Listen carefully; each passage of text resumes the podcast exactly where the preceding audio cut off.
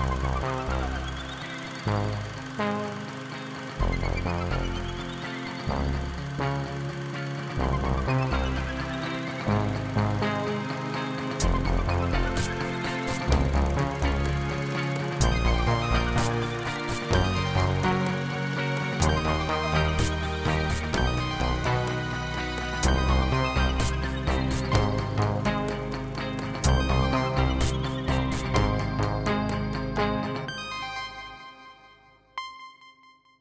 Bonjour à toutes et à tous et bienvenue dans ce 31e épisode du balado de Cinébule.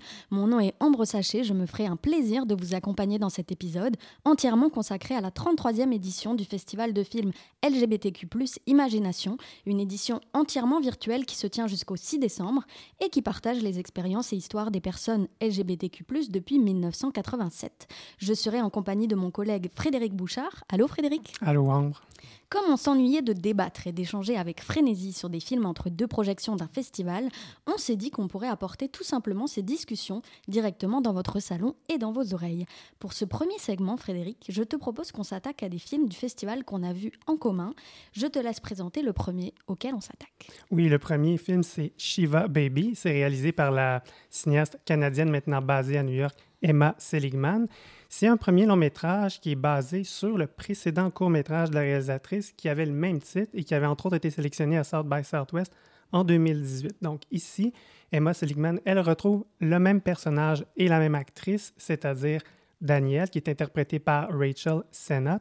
Donc, au début du film, on la découvre. Elle est en train d'avoir un rapport sexuel avec son sugar daddy, qui s'appelle Max. Euh, après les ébats, elle doit quitter rapidement puisqu'on l'attend à un Shiva. Donc, euh, le Shiva, c'est chez les Juifs, c'est un moment où euh, la famille se réunit à la suite de la mort d'un de leurs proches. Donc, le Shiva en question se, déroule chez la tante Sheila de Daniel. Donc, elle va aller rejoindre son père, sa mère. Elle va aussi revoir Maya, qui est une ancienne copine, et sur place, il va y avoir nul autre que Max, le fameux Sugar Daddy. Donc, moi, je le cache pas très longtemps. J'ai vraiment adoré Sugar... Euh, pardon, quel beau lapsus. Shiva Baby. Euh, je pense que c'est vraiment l'exemple parfait d'un film, un premier film solide, maîtrisé, drôle, tendu et aussi touchant. Touchant, on y reviendra si on peut.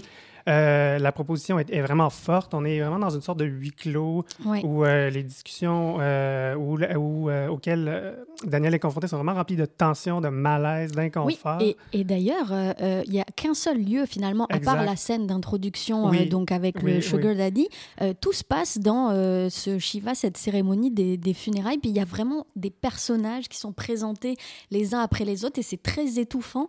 Un peu, il y a une musique un peu grinçante. Exactement. Oui, on est vraiment dans un mélange aussi de presque de cinéma d'horreur, avec la musique très angoissante.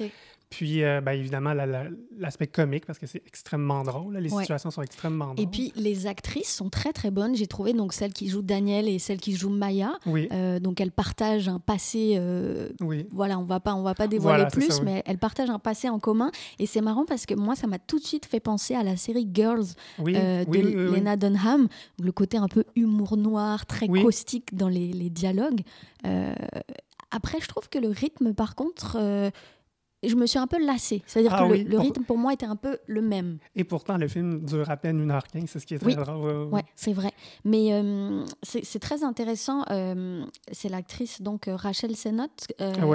oui, c'est ça. Et celle qui joue Maya, donc, qui s'appelle Molly Gordon. Et il y a vraiment une alchimie entre les deux, je trouve, très intéressante. Puis le Sugar Daddy, bon, voilà, il arrive avec femme et enfant. Donc il y a vraiment des tensions. Puis la mère de Daniel court après. Mais, elle est savoureuse. Moi, si tu parlais d'actrice, moi, c'est mon, genre de personnage, de la mère qui, qui dans les apparences, qui veut, puis lentement, ça s'effrite, je veux dire. Puis mm-hmm. l'actrice, moi aussi, j'ai été son Polly Draper, parfaite, parfaite dans ce rôle-là. Euh, puis je, voulais revenir sur ce que tu disais par rapport à la, à la série Girls, parce que c'est intéressant, parce qu'il y a dans le film, ce que j'ai remarqué et ce que j'ai beaucoup aimé, c'est on souvent dans ce genre de film-là, bon, le personnage de Daniel a à peu près 18-19 ans, mm-hmm. on comprend qu'elle est un peu à la croisée des chemins, puis souvent, les cours dramatiques veulent nous montrer un espèce d'aboutissement, une quête.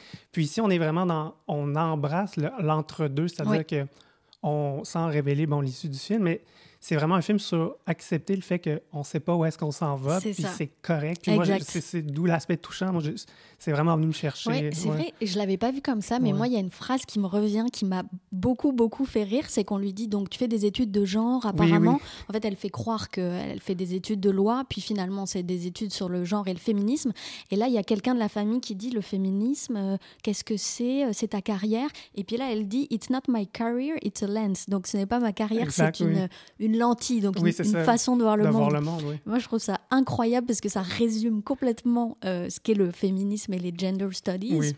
On a du mal à expliquer souvent à des gens qui ne sont pas euh, euh, proches ou en tout cas de, de, cette définition-là. Oui, et puis le film explore aussi plusieurs personnages féminins qui, qui représentent différents aussi mm courants de ce, de, ce féminisme-là aussi. Là, on a la, la femme du, Sugar Daddy de Max aussi. Oui, c'est ça, la girl boss. Oui, c'est ça, exact. Donc, c'est intéressant pour ça aussi. Oui, c'est vrai. Mais même Maya, euh, qui, qui elle, finalement, fait des études de, de loi, en fait, c'est à elle qu'elle a piqué cette couverture, entre guillemets, pour, euh, pour convaincre son sugar daddy de, de, la, de la financer, entre guillemets. C'est marrant qu'on se dise, voilà, il y a des carrières qui sont euh, plus acceptées socialement que d'autres. Et là, ce qui est intéressant, c'est l'étouffement euh, de la famille, puisque effectivement, il y a, y a tous les, petites conversations ici et là. Alors, est-ce qu'elle a trouvé un copain? Est-ce que ça, c'est assez bien fait, je trouve. Puis, euh, vite, vite, on revient aussi souvent sur. Euh, c'est un, un, personnage bisexuel, donc. Puis aussi, on revient souvent, on va essayer aussi d'étouffer le fait qu'elle a eu des, des, relations avec des femmes. Donc, on est toujours en train de remettre de l'avant le fait que c'est un homme que tu dois trouver. Donc. Oui, c'est ça, c'est ça. Il y a vraiment le schéma familial de une carrière et un homme. Ouais. Sinon, Arme-toi, parle-nous de Cocoon qu'on a vu aussi ensemble. Oui, qu'on a vu aussi au, FNC en fait. Euh, donc Cocoon de Léonie euh, Krippendorf. Euh, c'est un film qui nous vient d'Allemagne. Alors moi, c'est un, gros coup de cœur Cocoon. c'est très très léger entre guillemets dans, dans son approche coloré, esthétique. On, croirait presque à, du Dolan un tout petit peu au début. Euh, donc c'est l'histoire cocoon de Nora, 14 ans, euh, qui passe son temps avec sa sœur et le groupe d'amis de sa sœur. Euh, on se rend vite compte quand même que c'est assez toxique ce qui se passe dans le groupe d'amis. En fait, Nora, elle est, la plus jeune, donc elle est, comment dire, bisutée et influencée. les deux filles vivent avec leur mère, qui est très absente, et Nora, en fait, c'est c'est l'histoire de son éveil en bon, éveil sexuel, mais aussi éveil en tant que personne. Je trouve qu'éveil sexuel, c'est assez réducteur euh, de dire ça pour ce film. Euh, donc, elles sont vraiment livrées à elles-mêmes.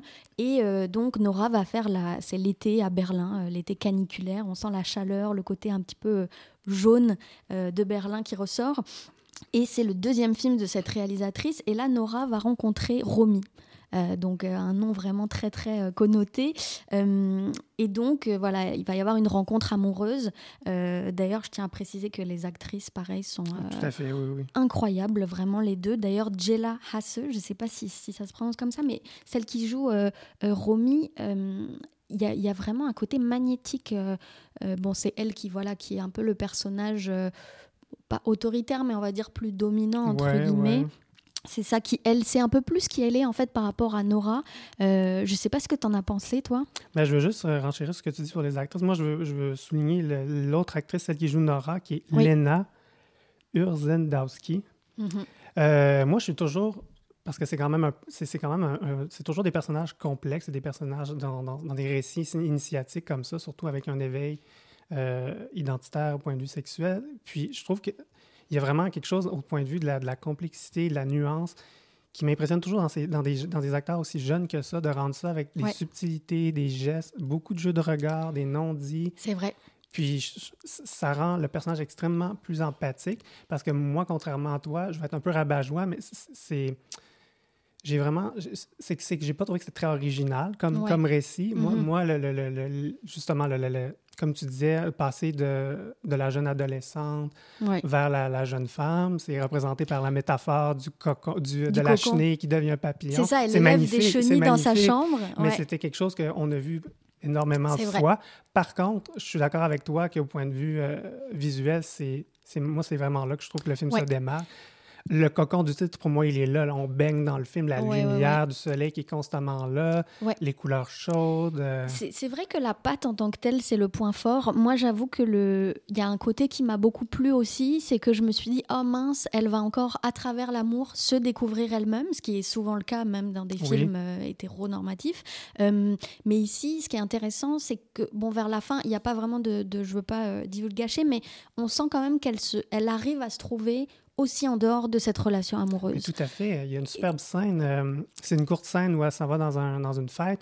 Puis elle, est vêtue là, avec son espèce d'habit de licorne. C'est ça.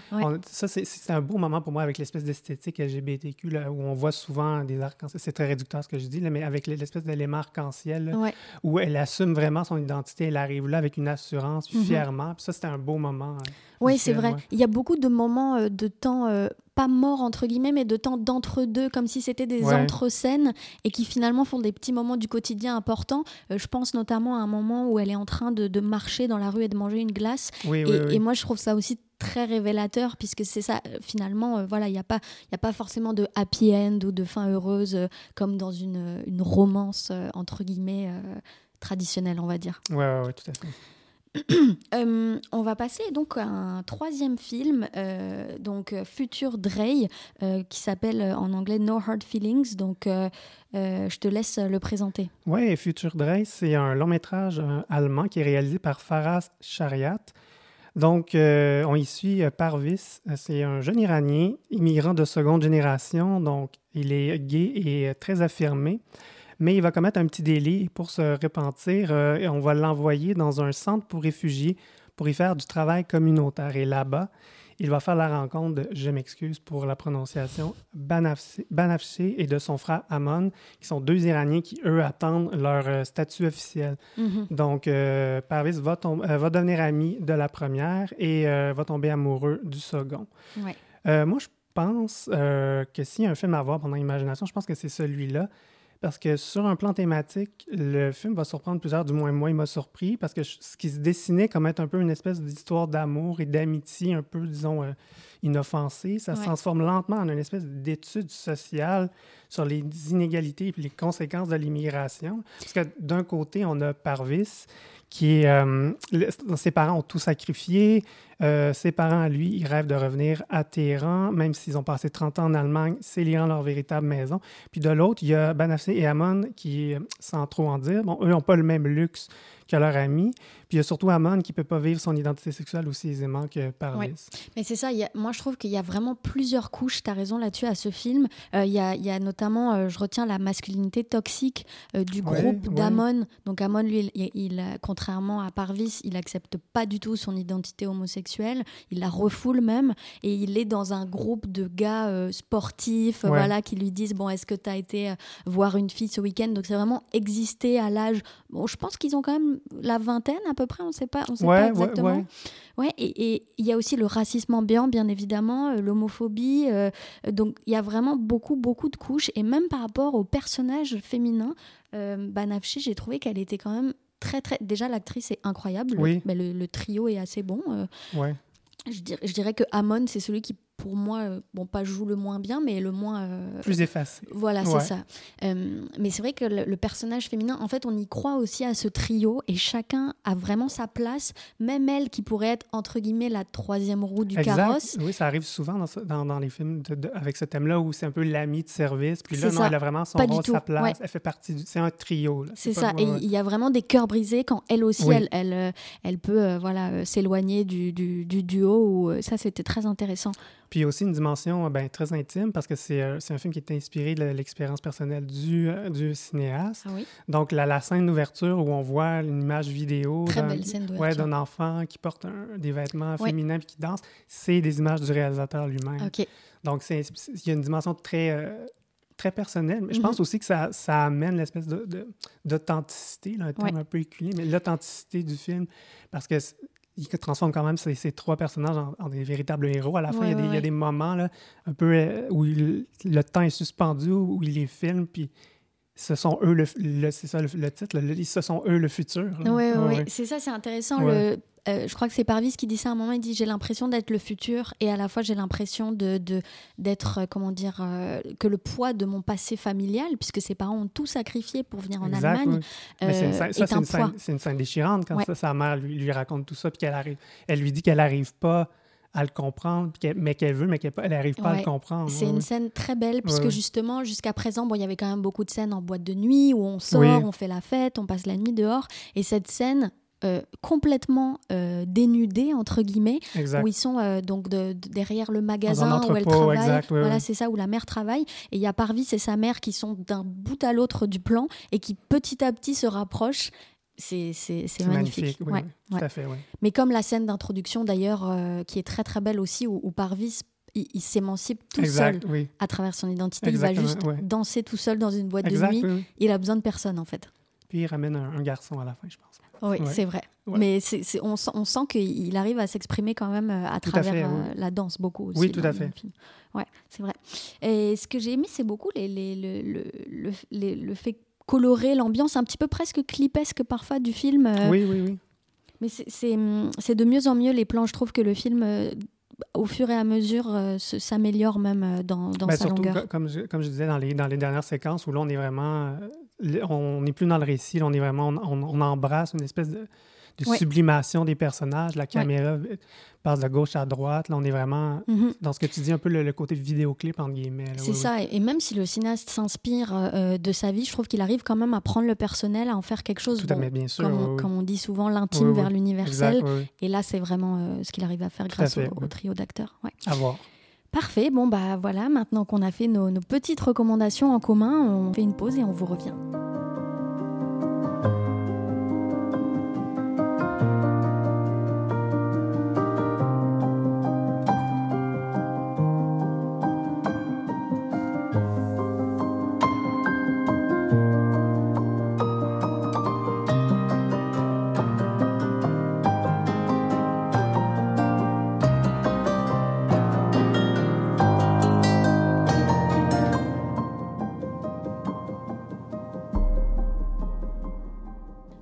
Désormais court-métrage québécois après avoir euh, partagé avec vous nos longs métrages euh, en commun. Euh, désormais, on se projette dans la section Queerman Québec, une section qui souligne le talent des auteurs d'ici. Alors, on va faire un petit zoom sur trois courts-métrages québécois qui font partie de cette section. Frédéric, je te laisse nous présenter le premier.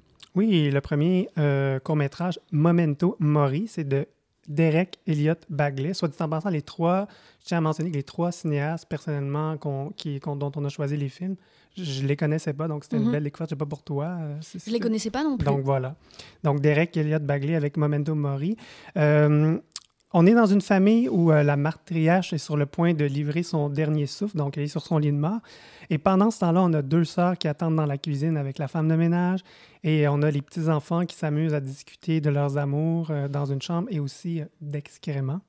Parce que oui, on parle beaucoup d'excréments dans Momento Mori et on parle aussi de karma parce que le décès inévitable de cette vieille dame va devenir un prétexte pour que les personnages règlent leur compte avec elle. Donc, euh, court-métrage avec un humour, je dirais, euh, assez cynique. Oui, moi, j'avoue que j'ai eu du mal quand même au début à, rentrer dedans. C'est quand même très, très spécial, très décalé, on va dire, comme, euh, comme univers. On ne sait pas trop à quoi s'attendre avec les différentes scénettes. Puis voilà, cette, cette bah, c'est un éléphant dans la pièce, en fait, cette personne qui, voilà, qui va mourir. Euh, d'ailleurs, le, titre du, du, court métrage, c'est ça, Souviens-toi de la mort. Donc, c'est vraiment euh, ce côté, euh, qu'est-ce que la mort fait sur les vivants.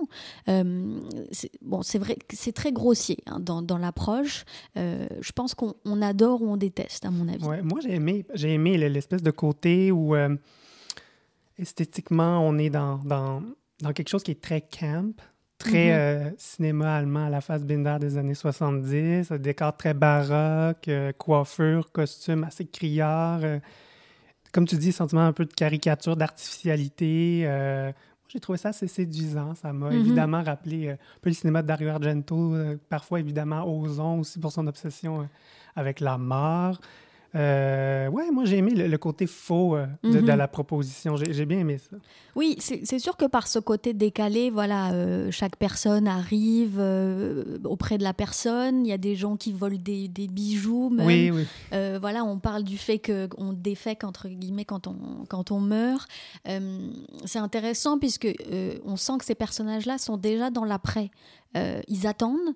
Euh, que ce soit terminé, donc euh, d'être soulagé entre guillemets, et en même temps, euh, bon voilà, on ne sait pas trop quoi faire, il faut quand même faire semblant de faire son deuil à moitié, et on a ces jeunes adolescents qui à un moment même se droguent entre guillemets avec voilà de, de l'hélium. donc c'est un peu le rituel, d'ailleurs, Memento Mori, c'est aussi l'art de mourir je trouve ça intéressant parce que, bon, évidemment, euh, même s'il y a cette ambiance, moi, j'ai pas non plus détesté pour autant. Euh, mais c'est vrai qu'à chaque fois qu'il y a une personne qui arrive dans cette pièce où elle, où elle est, puis elle respire fort, hein, on l'entend, elle prend de la place, euh, voilà. à chaque fois, il y a cette personne qui entend des phrases. par exemple, je pense à ces filles qui rentrent dans sa chambre et puis qui entendent des phrases que leur mère leur ont répétées et qui vont les hanter même après la mort. Donc c'est vrai que c'est intéressant cette réflexion autour du deuil. Oui, tout à fait. Puis moi, la seule chose que j'ajouterais, c'est par, toujours par rapport à l'esthétique. Puis je veux vraiment pas euh, catégoriser, mais j'ai trouvé que c'était quand même des trois films. Les deux autres s'en viennent un peu plus tard. Mais euh, mm-hmm. c'était peut-être celui qui épousait un peu plus, le plus une espèce d'esthétique queer par rapport aux deux autres, ce qui était euh, mm-hmm. quand même intéressant aussi. Ouais. Euh, donc oui, vas-y, c'est toi, c'est toi qui présente euh, le doctorat de Maxime S. Girard. Oui, alors là, on part dans un autre univers complètement. Donc là, c'est vraiment euh, très, très réaliste comme approche. Donc le doctorat de Maxime S. Girard, c'est en fait le passage d'un entretien pour le doctorat qui se passe pas comme prévu. Euh, si on devait dire le pitch en une phrase, c'est ça. Donc on a Bruno, euh, joué par Félix Emmanuel, euh, qui est là en train de manger son sandwich végétarien préparé par son, son amoureux. Donc en fait, je ris parce qu'il fait semblant d'aimer les sandwichs végétariens, alors qu'on va découvrir par la suite que en fait c'est des compromis un petit peu plus sacrifice pour lui pour, pour que son couple se passe bien. Et on sent qu'il y a quelque chose qui s'est pas bien passé dans l'entretien. Donc on n'y est pas, mais quand il sort, il part en courant et il se retrouve avec euh, son chum à la maison, donc Jonathan. Euh, c'est un couple un peu spécial. Hein. On se rend compte que finalement, il y a euh, Jonathan qui est la personne forte, entre guillemets, dans le couple et qui pose beaucoup de questions, et donc Bruno qui est très angoissé, on va dire. Moi, j'ai trouvé ça assez intéressant, le, le, disons, la réflexion sur le couple. Donc le côté euh, malsain, pas malsain, on ne sait pas trop à quel point euh, on touche les limites de couple toxique. Euh, je ne sais pas ce que tu en as pensé là-dessus. Ben oui, mais je trouve aussi que c'est quand même, on, est, on y arrive quand même à toucher à quelque chose d'assez cruel, qui est quand même une, chicane de couple assez intense. Ouais. Bon. Puis, mais c'est quand même un film aussi qui, hum, qui est beaucoup axé, qui, sa force est aussi euh, les dialogues. Mm-hmm. Il y a la scène d'ouverture avec son ami euh, qui, attend, qui, est, très drôle. qui, est très drôle, mais aussi toute l'autre partie du film qui est presque un huis clos où on reste dans l'appartement. C'est. Puis là, c'est vraiment la discussion. Puis il y a quand même des répliques assez, euh, assez assassines qui s'échangent. Donc moi, quand même, il y a, un très, très grand potentiel de dialoguiste. Oui, oui, c'est vrai. C'est vrai que j'ai remarqué aussi cette écriture assez, assez fine sur, ben, sur le couple, en fait, puisque pareil, ça poursuit la réflexion. Puis on a une certaine joute verbale. Donc, Jonathan qui apporte un, cadeau euh, à, son amoureux Bruno. Et Bruno qui lui n'ose même pas en fait euh, dire comment c'est passé. Donc en fait y a, on sait même pas vraiment ce qui s'est passé non c'est ça exact. Ça, ça, pose une, certaine frustration d'un côté mais en même temps je pense que c'était pas là où le film voulait aller. Je pense que derrière tout cet humour là parce que c'est quand même c'est quand même un film à la base très drôle il y a vraiment quelque chose d'assez d'assez euh, dur. Il y a même une partie un peu euh, sans rien révéler, mais il y a un, petit suspense à la fin là, où on, appréhende un peu comment cette, discussion-là va se terminer.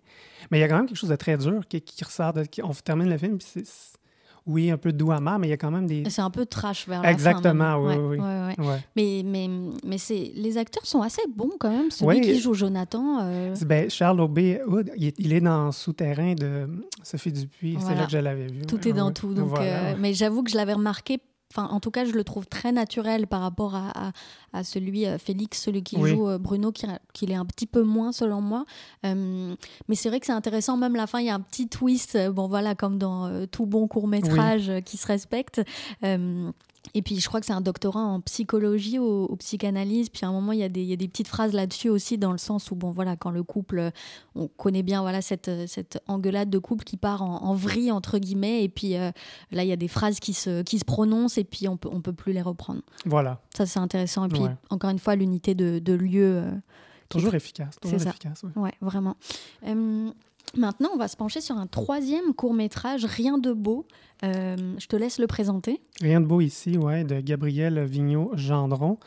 Euh, lorsque le film commence, euh, on comprend qu'il y a plusieurs chats qui ont été assassinés mystérieusement, ou du moins qui ont disparu de façon énigmatique.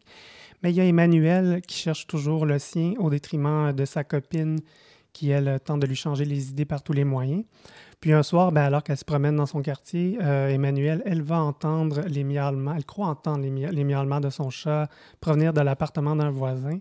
Puis convaincue euh, que lui cache quelque chose, ben, elle va retourner chez lui le lendemain et pénétrer dans l'appartement afin euh, d'en apprendre davantage. Mm-hmm.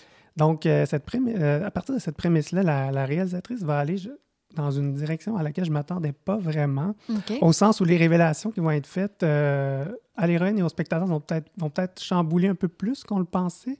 C'est-à-dire que le film choisit quand même une voie assez originale pour aborder la question des inégalités sociales. Mm-hmm. Puis de façon, c'est fait aussi de manière assez directe. Là. On, va, on va droit au but.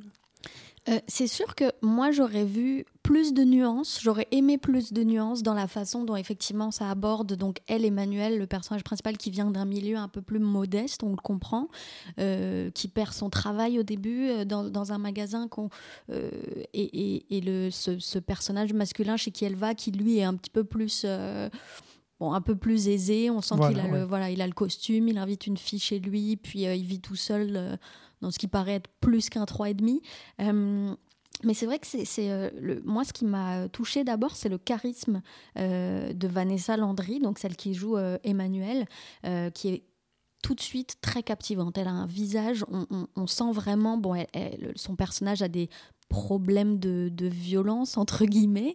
Euh, et, ce que je trouvais très intéressant là-dedans, c'est euh, la perspective, la différence de perspective. C'est-à-dire qu'on a l'histoire vue du point de vue d'Emmanuel, où on sent qu'elle a perdu son chat et on a presque envie de la suivre euh, dans cette aventure folle. Bon, elle fait quand même, elle rentre quand même chez quelqu'un, donc mais on reste avec elle. Et de l'autre côté, on a ce, ce personnage masculin. On suit pas vraiment son point de vue, mais on se rend compte finalement que bon, si quelqu'un avait pénétré chez nous, on, serait dans cet état-là aussi. Donc c'est ça que je trouve intéressant dans le sens où il n'y a pas vraiment de, jugement, entre guillemets. Oui. Mais il y a aussi un, petit humour dans le film qui euh, c'est intéressant tu parles de, l'actrice, mais il y a aussi euh, celui qui joue le voisin qui est Lou Pascal Tremblay. Moi, je pense que, en tout cas, je suspecte que la réalisatrice s'est un peu amusée avec le fait que c'est un acteur qui est très prisé euh, auprès des jeunes. Bon, il a joué dans les séries comme Jérémy, puis il a une image quand même assez forte. Puis ici, il joue quand même un personnage, comme tu dis, euh, il, ramène des filles chez lui, il est un peu au-dessus de ses affaires. Euh, mm-hmm. Puis ben, il regarde vraiment de haut son, environnement. je pense qu'il y, a un petit. Je me suis amusé avec cette, espèce de deuxième degré-là, de, de, choisir un acteur qui, qui, pourrait amener ce, ce, ce contraste-là. Oui, c'est vrai, j'y avais pas pensé, mais, mais c'est intéressant parce que euh, bon, même au début, je, pense à la scène où, elle discute avec sa boss qui va la virer, en fait, parce qu'elle a, elle a quitté le travail pour aller se battre. Euh, très intéressant. Et puis, euh, voilà, on lui dit, bon, perdre son chat, c'est pas perdre le nord. Il y a une phrase comme ça, à un moment, c'est très drôle, puisqu'on est presque dans le, oui, dans le 2 ou 3 degré, où là, vraiment, on a l'impression que c'est un drame familial. Bon, prends des congés, t'as perdu quelqu'un dans ta famille. on prend ça très, très au sérieux. Puis, même elle, en fait, on finit par, par s'attacher beaucoup à, à, son personnage, en fait fait, oui, oui, oui. Et puis c'est drôle parce qu'à la fin, on, lui amène un poisson, comme si ça, pouvait remplacer son chat. Oui, c'est ça, ouais. Oui, oui, c'est vrai. C'est vraiment intéressant. Puis je me suis même demandé euh, quelle était cette histoire de, de chat disparu. Euh, moi, j'en avais pas vraiment entendu parler. Enfin, on voit des affiches un peu partout dans Montréal, mais... Euh, oui, oui, oui, parce que le film commence avec cette annonce-là, comme quoi il n'y a, pas de, a pas de cas, il n'y a, pas d'enquête. D'enquête ouverte. c'est ça, exact. C'est ça, donc il a pris son sujet, il l'a pris très au sérieux, puis je trouve ça très intéressant d'avoir pris le filon et d'avoir tiré sur la, la, pelote tout le long comme ça. Puis...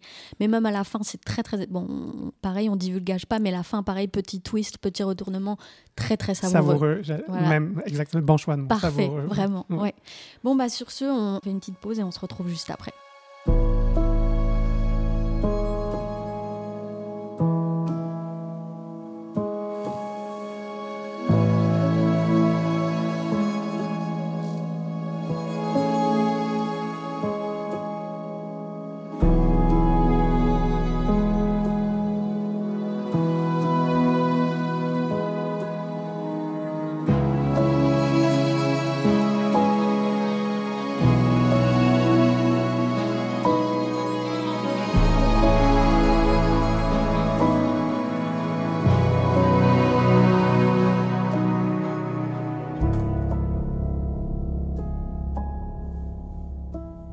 Pour ce troisième segment du Balado, nous allons à la rencontre de Charlie Boudreau, directrice générale du festival. Charlie Boudreau, bonjour.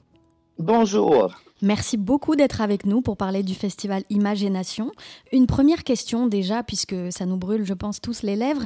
Comment vous décririez euh, la préparation de cette programmation cette année qui a forcément pris un, nouveau tournant avec, euh, avec la pandémie? Euh, La préparation du festival cette année a été évidemment un peu différente des autres.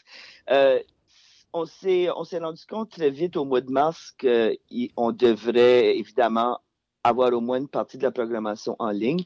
Moi, ça fait vraiment très longtemps que je voudrais qu'on fasse, quand je voulais qu'on fasse une version au moins hybride du festival parce que les cinéastes font leurs films pour qu'ils soient vus par le plus de gens possible. Euh, j'ai quelques petits problèmes personnellement avec la formule très restreignante du, festival traditionnel parce qu'il y a beaucoup, beaucoup des films en festival qui ne verront jamais l'écran, qui ne seront jamais distribués. Donc, pour moi, c'était vraiment l'occasion euh, de rendre plus disponibles ces histoires-là, de permettre à plus de gens de se voir à l'écran et surtout aussi de partager leurs histoires avec leur famille, leurs amis, leurs collègues, etc., etc. Donc, euh, les préparations, on y pense depuis le mois de mars. On ne pensait pas quand même qu'on serait complètement en virtuel, mais euh, ça fait un bout de temps qu'on est en place. On a essayé beaucoup de, à travers tout ça, en voyant l'évolution et la fatigue Zoom, euh, on a essayé de réfléchir à comment on pourrait nous préparer une expérience un petit peu différente pour essayer de, garder le côté humain du festival, malgré le fait qu'évidemment, on n'est plus ensemble collectivement, on ne peut plus euh, discuter de films ensemble, on ne peut plus partager avec une personne à côté de soi. Donc, on a, créé des laissés-passer particuliers, par exemple, où on peut acheter un billet qui est disponible sur, sur trois adresses euh, trois adresses individuelles. Donc, le film peut être vu par trois personnes ensemble, mais pas, pas, pas, dans, la, pas dans la même maison, le genre de truc qu'on a fait. Donc, ça a, été un ça a été un exercice vraiment intéressant. Ça a été très difficile, j'avoue. C'était, on pensait que ça serait facile d'aller en ligne. Au contraire, c'est pas du tout facile. Mais je trouve ça important ce qu'on est en train de faire. Et puis, euh, on, a tout, on s'est tout assis tout seul devant nos ordinateurs en Zoom à l'ouverture à se dire Ouais, c'est plate, hein, pas de soirée d'ouverture. Vous avez parlé aussi de l'importance de l'accessibilité. Est-ce ce qui, ce explique qu'on a plus de 100 films, dont 60 euh, longs métrages, dans la programmation cette année? Oui, on a 30% justement de plus de films qu'on avait l'année passée ou d'habitude. Euh, de un, parce qu'on n'a pas, les, pas les contraintes de temps, de salle, c'est virtuel, donc euh, les gens peuvent regarder n'importe quand les films. Ce qu'on a mis dans, le site web en passant, c'est important de noter, c'est des suggestions, c'est des, pardon, des, des, horaires suggérés. Les films sont disponibles tout le temps, 24 heures par jour jusqu'au 6 décembre. Euh, donc, pour moi, c'est important parce qu'à cause des contraintes normalement qu'on a, on ne peut pas tout présenter les films qu'on a. On ne l'a pas fait cette année non plus, quand même, il a fallu s'arrêter. Mais pour moi, c'est restreignant parce qu'on n'a pas une, représentation qui fait le tour de, la grande diversité de l'humanité et de la grande diversité qu'est la diversité des communautés LGBTQ. Donc, pour moi, c'est important qu'il y ait plus de gens qui peuvent se voir à travers plus euh, X 30% de plus d'histoires authentiques. Et ce que je veux dire par ça, c'est que nous, on présente des films écrits, écrits par des personnes LGBT, par des personnes queer. Et, et ce n'est pas une, un scénario de télévision fabulé, c'est des vraies vies, des vraies expériences. Euh, et, et c'est important d'avoir ça et de pouvoir partager ça avec les gens autour de nous parce qu'on n'a pas vraiment l'occasion souvent de pouvoir faire ça, de pouvoir dire ça, c'est, ça, c'est quelque chose que j'ai vécu, ça, c'est ma vie. Est-ce que le public euh, d'imagination a beaucoup évolué au cours des dernières années? Est-ce que c'est difficile de rejoindre un public qui n'est pas LGBTQ? Le, public, j'espère, évolue dans, le sens où les histoires sont de plus en plus universelles. Donc, je comprends qu'on veuille aller voir des histoires où on peut, se retrouver en quelque part. Je vois souvent, et ben en, live, on ne le fait pas cette année, mais depuis plusieurs années, j'ai très souvent des gens qui viennent euh, discuter avec moi, qui viennent me parler, me dire j'ai amené mon collègue avec moi, j'ai amené ma mère, j'ai amené. Les gens amènent des gens chez eux et j'espère, on fait des collaborations avec beaucoup d'autres festivals et beaucoup d'organismes. Qui promouvoit le festival, on a toujours été clair sur le fait que c'est un festival pour tout le monde. Euh, on, invite et on espère que tout le monde va y participer. Et mon exemple préféré, c'est qu'on n'a pas besoin d'être artiste pour aller au Festival des films sur l'art. Mhm. Et justement, est-ce que vous pouvez nous parler un petit peu de, l'aspect euh, francophonie, donc l'importance de mettre de l'avant euh, avec une section qui est nommée Focus Francophonie? Ben, on a voulu, justement, on s'est rendu compte en réfléchissant, c'était peut-être une évidence, mais on est, le seul festival, on le disait toujours, mais on a compris l'importance que j'essaie de dire.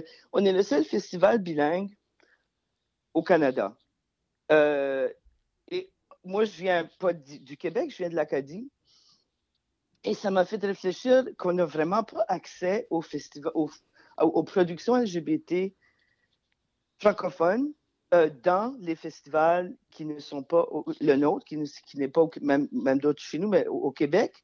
Et c'est vraiment dommage parce qu'il n'y a pas d'autres festivals LGBT au Canada ou même Festival Point qui, entre guillemets, s'occupe des francophones, qui fait une programmation francophone ou qui réalise qu'on est quand même un pays officiellement bilingue et on devrait faire un effort pour euh, mettre à la disposition des gens du matériel en langue française ou sous-titré en français ou quelque chose en genre.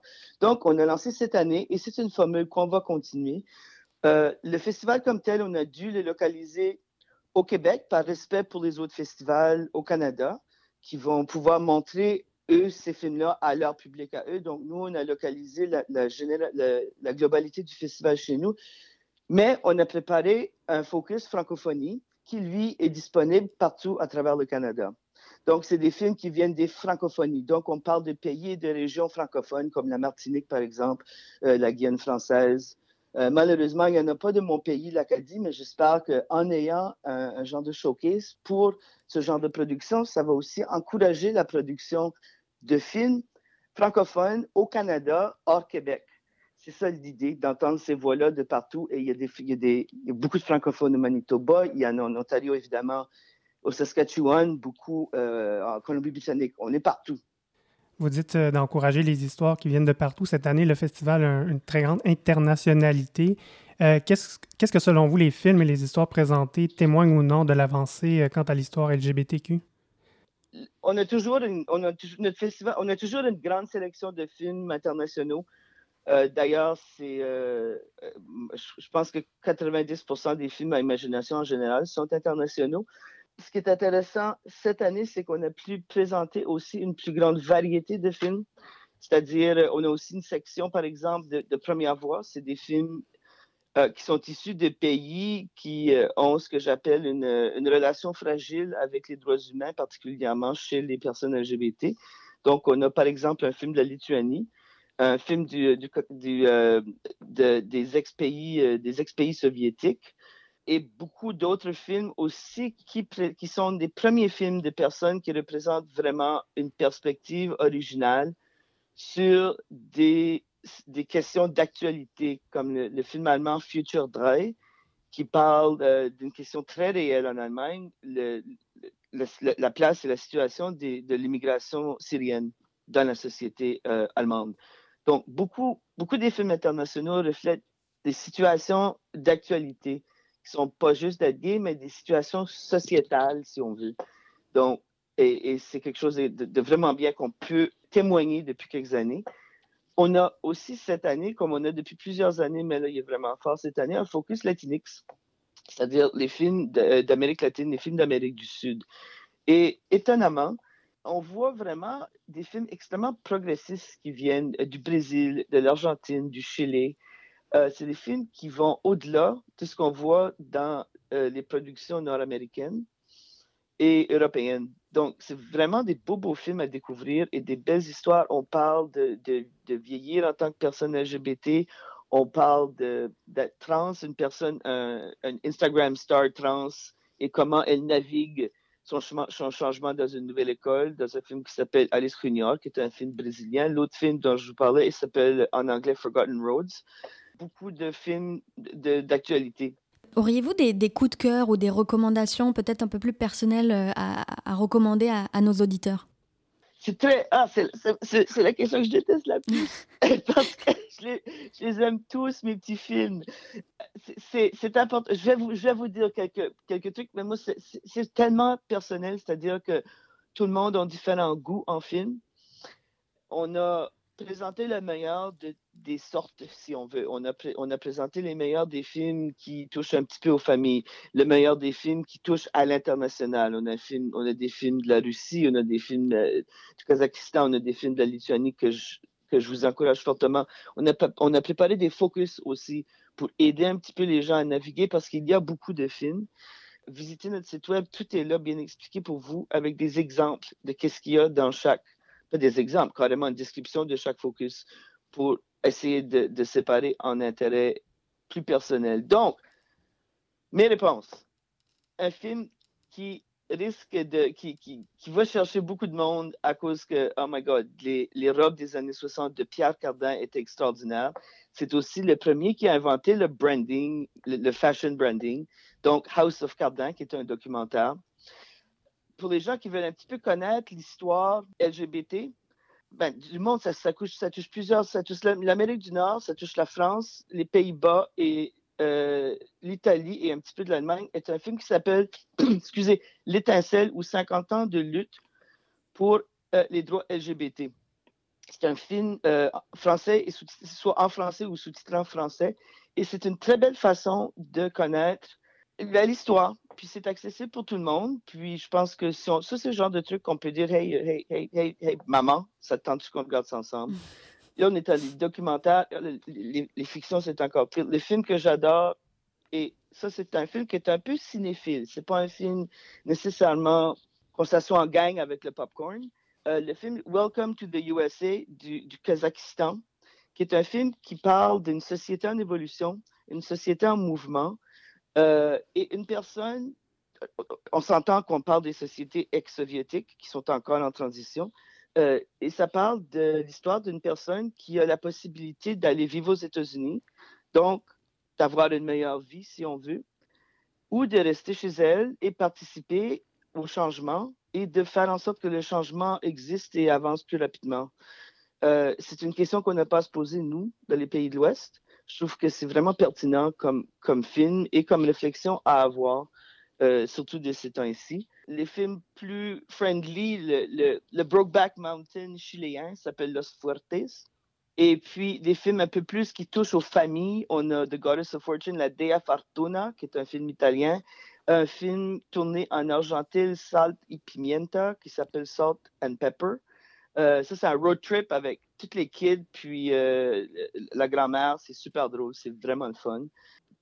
Chez euh, un autre film, La Lituanie, Advocatas, qui est à, qui est à, noter et à voir et je pourrais continuer euh, pour toujours. oui, euh, alors je pense qu'on a de quoi faire euh, pour les jours qui viennent. un grand, grand merci Charlie Boudreau d'avoir été avec nous pour ce balado entièrement consacré au festival Imagination dont vous êtes donc la directrice générale. Merci beaucoup. Bon cinéma.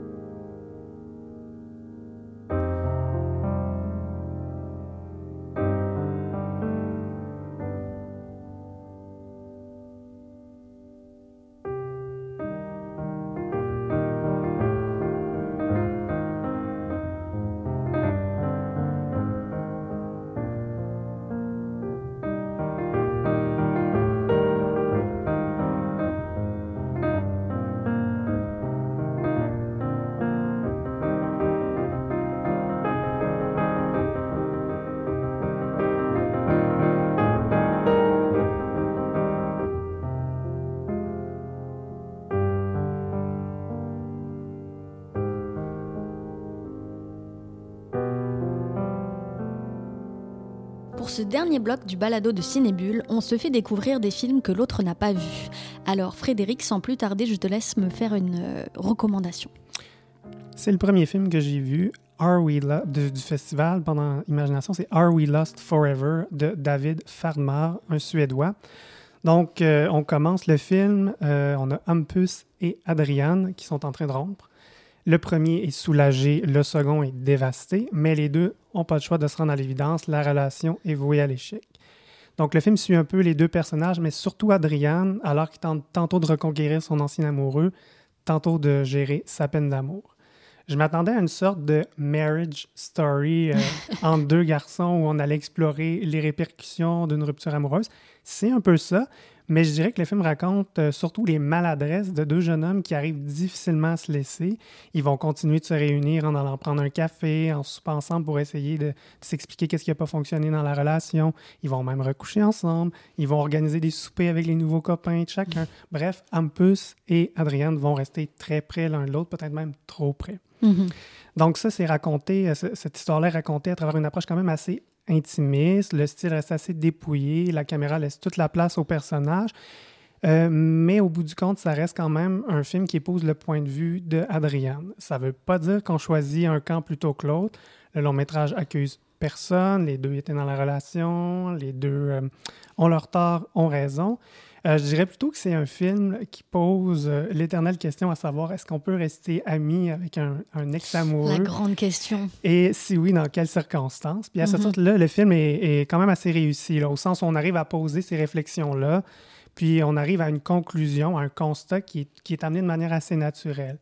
Euh, rien, il n'y a rien qui est plaqué. Au contraire, le réalisateur va attendre jusqu'à la dernière scène, à la dernière seconde, avant de nous révéler l'issue de, la relation de, Ampus et Adrienne. Donc c'est pas manichéen dans sa vision de méchant gentil. Pas du euh. tout, pas du tout. On n'est pas là du tout. Mhm. Puis euh, point de vue peut-être un peu plus superficiel, moi euh, je vais ajouter un point de plus au film, ne serait-ce que pour avoir intégré une séquence sur un morceau de Ace of Base, qui est un groupe, un groupe pop suédois emblématique des années 90. Mhm. Puis toi, qu'est-ce que tu as à me suggérer? Alors moi j'ai un, petit coup de cœur pour euh, donc un film de Cristina Tamanini et Juliane Dabienne, donc un film argentin qui nous vient d'Argentine et qui s'appelle El Maestro, de Teacher, donc le professeur. Euh, un titre aussi sobre euh, que, que son approche en fait, que, que sa réalisation. C'est vraiment très très délicat. Moi c'est le premier mot qui m'est venu quand, quand j'ai vu ce film. C'est un premier film pour ce duo de réalisateurs argentins. C'est basé sur une histoire vraie et c'est l'histoire d'un professeur de théâtre. Alors, euh, euh, on précise pas, je crois qu'il est aussi professeur de français, il n'y a, pas de précision là-dessus, mais il est dans une petite ville qui s'appelle euh, Salta, il s'appelle Natalio, et c'est un village assez petit où tout le monde parle, où ça, il y a beaucoup de commérages. Et euh, il va y avoir des questions en fait qui se posent sur l'identité sexuelle de, euh, de ce professeur. Et c'est surtout un élément déclencheur, c'est son ami qui s'appelle euh, Roani qui va débarquer en ville. Et donc le professeur qui est un, personnage très sensible, très gentil, en fait toujours prêt à aider n'importe qui, que ce soit autant ses amis, sa famille que ses élèves. Il fait même des cours particuliers avec un petit garçon qui s'appelle Miguel et il se prend d'amitié en fait pour, euh, pour ce petit garçon. Et son ami Juani débarque en ville et là, il l'héberge, il lui trouve même un logement et de temps en temps, lui, il reste dans ce logement. Donc, à partir de là, euh, il y a une ambiguïté. Même nous, on ne sait pas vraiment, en fait, euh, s'il y a une relation amoureuse ou si c'est juste une amitié entre, entre ces, deux, ces deux hommes c'est vraiment bien fait puisque c'est une approche euh, sobre. Donc là, c'est pareil. Quand tu disais tout à l'heure, on laisse la place au personnage, euh, ça me fait un peu penser aussi à ça. C'est pareil ici. Euh, le personnage principal est vraiment très très bon, l'acteur principal. Il n'y a pas d'exagération et pour autant, en fait, il n'y a pas de, de, grand drame et pour autant, ça reste un film bouleversant en fait. On n'est pas dans la provocation dans la relation avec le jeune enfant, non Non, non, pas du tout. Il n'y a, y a, même pas de, comment dire, de discours ambigu sur... Euh, et malheureusement, euh, l'école, en fait, va euh, découvrir son ami et se poser des questions. Donc là, on a toute l'histoire des parents d'élèves qui s'en mêlent, qui se demandent si leurs enfants sont en, comment dire, en danger avec un professeur qui pourrait être homosexuel. Donc, y a... Mais il n'y a pas de scandale non plus. C'est ça qui est intéressant, c'est qu'il est convoqué, son poste est mis en, danger, donc toute sa vie en fait, puisque lui, il vit avec sa mère et sa famille. Il y a plusieurs générations qui vivent dans, la maison avec lui. Et donc, on sent que tout est remis en question. Euh, mais c'est pareil, il n'y a pas d'approche, euh, même, du point de vue du jeu d'acteur, là, il n'y a pas de gros drama. Et j'ai trouvé ça euh, vraiment rafraîchissant. qu'il n'y ait pas de, gros comment dire, retournements de, situation là, qui qu'on voyait venir à des kilomètres à la ronde. D'ailleurs, c'est basé sur, une, sur une, histoire vraie qui est un hommage à Eric Sattler, ça le dit à la fin du film. Et, voilà, je te, je te, le recommande. Alors, je sais que toi, tu, tu, as une autre recommandation pour moi où on va là dans un univers très différent. Très, très différent. Charlie Boudron en a parlé il y a quelques minutes. c'est Alice Junior du cinéaste brésilien Gilles Baroni. Euh, donc, Alice Junior, c'est une adolescente trans qui est très active sur les réseaux sociaux. Elle vit pleinement son identité. Son père l'appuie complètement. Euh, mais bon, pour des raisons de travail, le, papa, il va être obligé de déménager dans une petite ville du nord du Brésil. Et euh, Alice va être obligée de tout recommencer, c'est-à-dire nouvel environnement, nouveaux amis et nouvelle école, mais nouvelle école catholique. Donc, tous les préjugés sont à briser de nouveau. Euh, dès son arrivée, euh, on va l'identifier comme un garçon. Elle doit porter les uniformes appropriés. On lui refuse l'accès aux toilettes des filles. Mais heureusement, euh, elle va faire la rencontre de quelques personnages qui vont l'aider dans sa quête de se réaffirmer haut et fort. Mm-hmm. moi, première chose que je tiens à mentionner à propos de ce film, c'est que c'est un film qui s'adresse à un public quand même très jeune. Mm-hmm. Je dis très jeune relativement, préadolescent, adolescent. rien que visuellement, là, on intègre toute l'espèce d'iconographie, de, réseaux sociaux, emojis dans la signature visuelle. Et euh, c'est quand même un signe assez fort de, de, qui, à qui on veut s'adresser. Et personnellement, j'ai trouvé ça un peu agressant au début. Mm-hmm. Mais au final, on, on, on l'assimile et puis ça fait, ça fait partie du récit. On, on finit par passer par-dessus. Puis euh, au final, c'est ça, au final, c'est vraiment l'histoire d'Alice qui prend le dessus. C'est une héroïne, son parcours. Puis c'est une héroïne, euh, c'est quand même important de le mentionner, qui est interprétée par Anne Celestino Mota, qui est une véritable star YouTube trans-brésilienne dans un pays où, euh, quand même, le président a clairement exprimé son aversion pour la communauté LGBTQ, je pense que ce choix-là devenait encore plus important, symbolique, voire même peut-être politique. Mm-hmm. Donc, c'est ça, mais c'est un film très léger. Euh, les personnages sont drôles, les répliques sont quand même assez marquantes. Euh, on se sent bien, c'est un feel-good movie. Mm-hmm. Puis, malgré tout, ça faisait, ça m'a fait du bien de voir ça, de voir une représentation positive d'un personnage trans. Donc finalement, le, côté euh, différentes plateformes, euh, on finit quand même par euh, passer au-dessus. Ah, après 20 minutes, moi je l'ai oublié. je veux dire, comme c'est comme je dis, son récit, c'est quand même c'est quand même rafraîchissant de voir ce personnage-là qui, finit par être accepté par qui, finit par se passer une célébration de la différence et mm-hmm. non pas de c'est pas un film de tolérance, c'est pas un film sur la tolérance, c'est un film sur la célébration de la différence. C'est vraiment ça. je tiens juste quand même à noter qu'il y a aussi dans la programmation Valentina, qui est aussi un long métrage brésilien qui est réalisé par Cassio Pereira dos Santos, aussi à propos de la transidentité. Euh, et qui met aussi en vedette une vraie YouTuber trans. Donc, ça va être mhm. intéressant que je, vais voir, pour, ne serait-ce que pour, euh, pour comparer les deux. Comparer les deux mhm. approches, oui. Oui, pour voir la différence. Euh, bah, on reste vraiment là dans l'aspect réconfortant avec ce que je te conseille de, de, voir. C'est pas un énorme coup de cœur pour moi, mais justement, il y a un petit côté réconfortant cette année avec, avec aussi certains films de la programmation. Et puis, évidemment, on en a quand même tous besoin, je pense, en, en 2020. moi, j'aimerais parler d'un film irlandais qui s'appelle Dating Amber ou Birds. C'est de David Frayne. Euh, honnêtement, ça aurait pu être une série. Donc, euh, en fait, pas tant dans le contenu que dans l'approche euh, visuelle, comique, très, comment dire, très léger.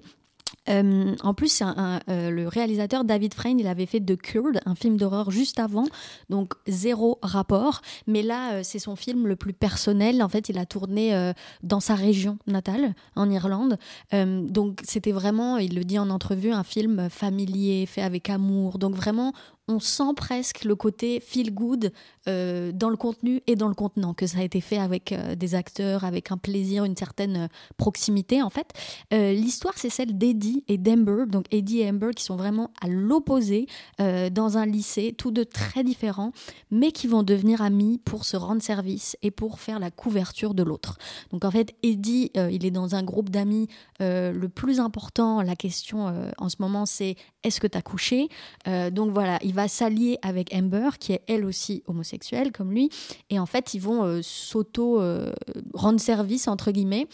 Euh, pour que Eddie puisse se faire croire en bon hétéro qu'il a fait sa première fois. Ça se passe dans les années 90, donc c'est pareil, c'est l'Irlande des années 90 où voilà, il y avait très peu de tolérance envers ça ça aborde aussi le côté masculinité toxique avec le père euh, d'Eddie qui lui a fait l'armée et Eddie c'est pareil, il se prépare à l'armée. Donc il y a le côté, bon c'est un peu caricatural dans, dans, certains moments, mais c'est intéressant puisque la, la, comment dire, la relation avec son père, elle se transforme au fur et à mesure du récit. On se dit que le père va vraiment être quelqu'un de négatif ou nocif pour lui et finalement il se tourne en un modèle vraiment positif euh, pour son fils, presque de bah finalement fais comme tu veux parce que le but c'est que tu sois euh, heureux et euh, moi, c'est marrant, ça m'a vraiment fait penser à la série euh, Sex Education sur Netflix. Bon, c'est moins bon quand même, mais c'est vraiment dans cette, cette approche-là. Puis est-ce que, parce que tu parles de, de séries télé, que tu trouverais ça intéressant que ce soit déployé en série télé, est-ce que c'est parce que les personnages secondaires avaient quand même un bon potentiel aussi? Oui, les, les, parents notamment sont assez intéressants. Bon, les, les camarades pas tant, les, mais, mais c'est vrai que je l'aurais vu en mini-série, entre guillemets. C'est plus dans le, le ton, entre guillemets, que dans, que dans le contenu. Je pense qu'en termes de contenu, il n'y avait pas non plus tant que ça d'autres choses à dire. Euh, mais c'est intéressant là-dessus. Puis il y a vraiment une. J'ai envie de donner une mention entre guillemets spéciale à la très bonne actrice Lola Pettigrew qui joue Amber, euh, qui elle est incroyable. Puis en termes de modèle féministe qui, euh, qui lui parle du patriarcat à chaque fois qu'il sort une phrase trop hétéro, c'est super, super drôle. Et, euh, et, je te laisse maintenant nous parler de, de Monsoon. Monsoon, c'était, je pense, le film que j'attendais le plus, que j'avais plus hâte de voir dans, dans, dans ceux que j'avais repérés. Donc, euh, Monsoon, c'est réalisé par euh, le Cambodgien Hong Kao. c'est un réalisateur qui nous avait aussi offert en 2014 Lifting, un premier long métrage qui avait été assez prometteur, qui parlait d'une grand-mère chino-cambodgienne qui rencontrait pour la première fois le copain de son défunt fils. Donc ici, le réalisateur se déplace au Vietnam pour euh, raconter l'histoire de Kit, un Anglais qui est d'origine vietnamienne et qui va retourner à Saigon, sa ville natale, après 30 ans pour euh, y déverser les cendres de ses parents décédés.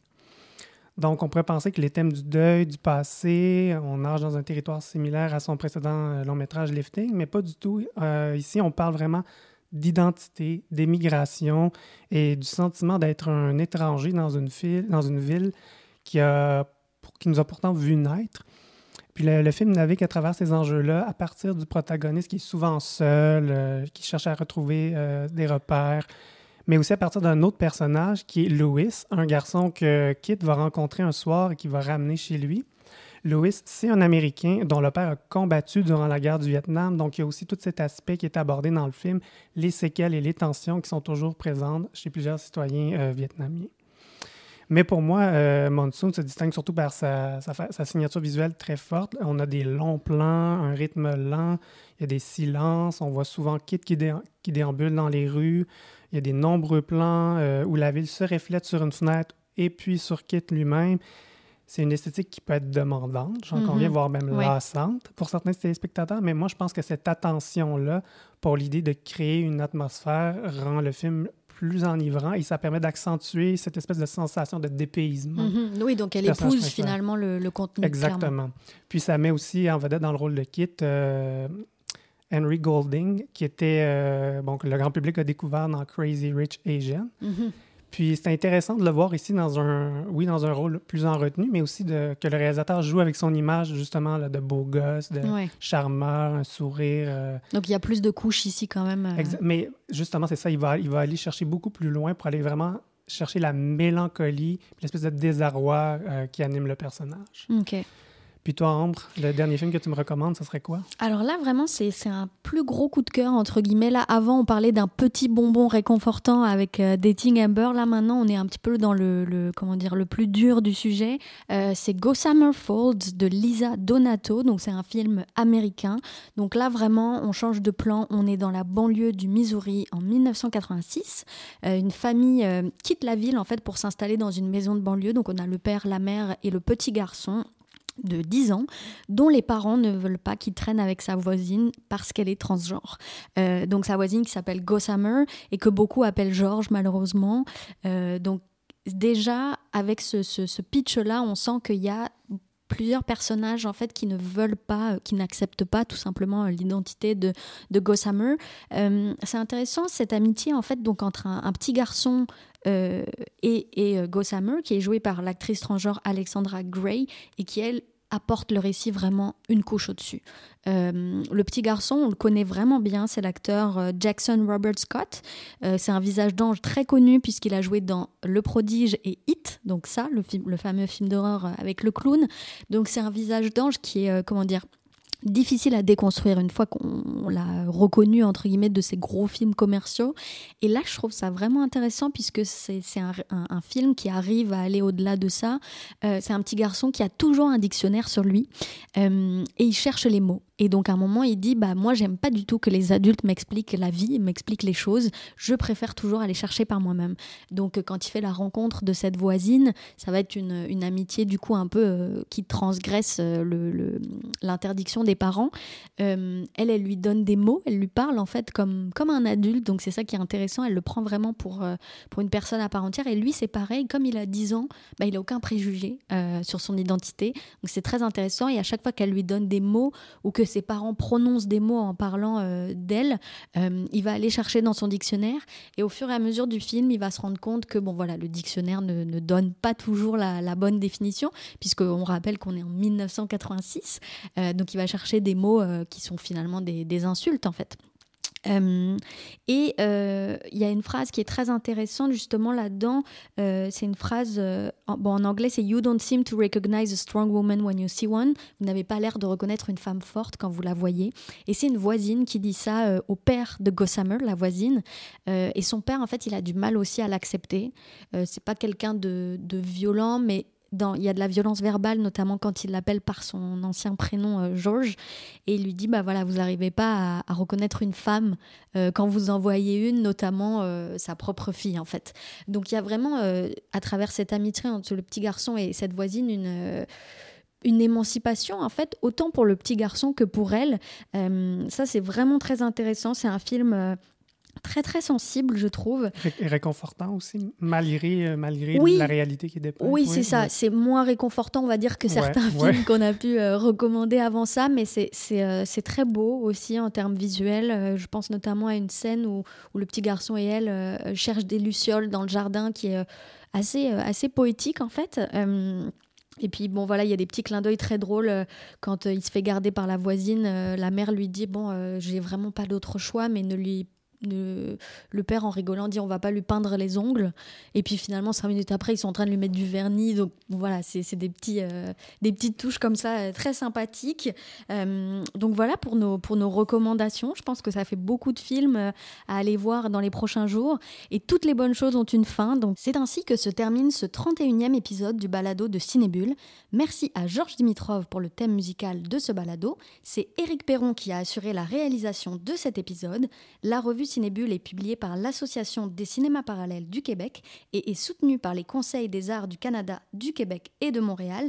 Merci beaucoup Frédéric pour cette discussion sur les films du festival Imagination. Merci à toi Arme, ce fut un plaisir. Partagé. C'était Tendre Sachet à votre micro. Nous vous remercions d'avoir été à l'écoute. Bon cinéma et à très bientôt.